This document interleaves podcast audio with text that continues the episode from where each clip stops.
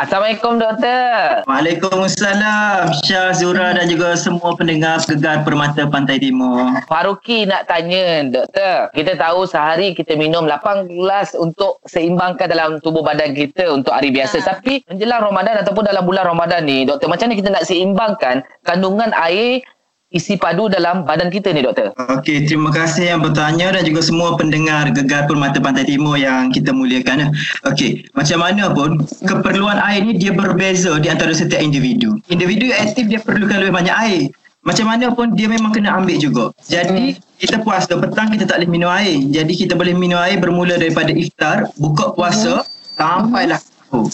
Itu, hmm. itu syarat yang pertama. Kalau dia perlukan uh, average uh, purata manusia ni kita yang berat badan tu 60-70 perlukan 2 liter sehari. Uh-huh. Jadi kita memang Boleh. kena ambil 2 liter sehari juga. Ya, 2 liter sehari air, 8 gelas lah. Jadi kita kena ambil daripada buka puasa uh-huh.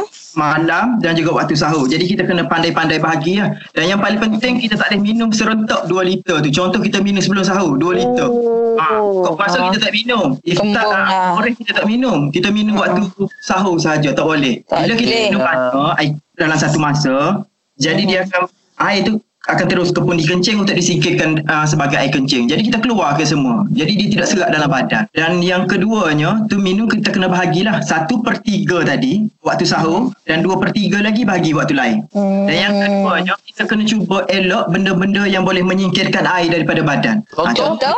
Ha, kafein.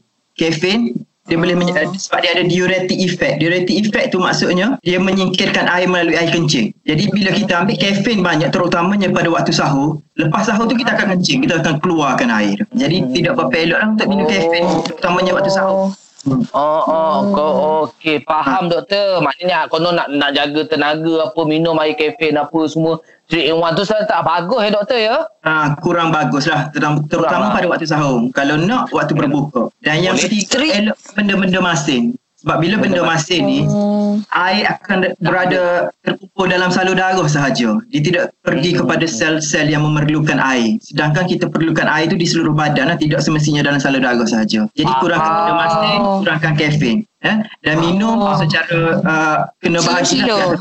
puasa ha, slow-slow.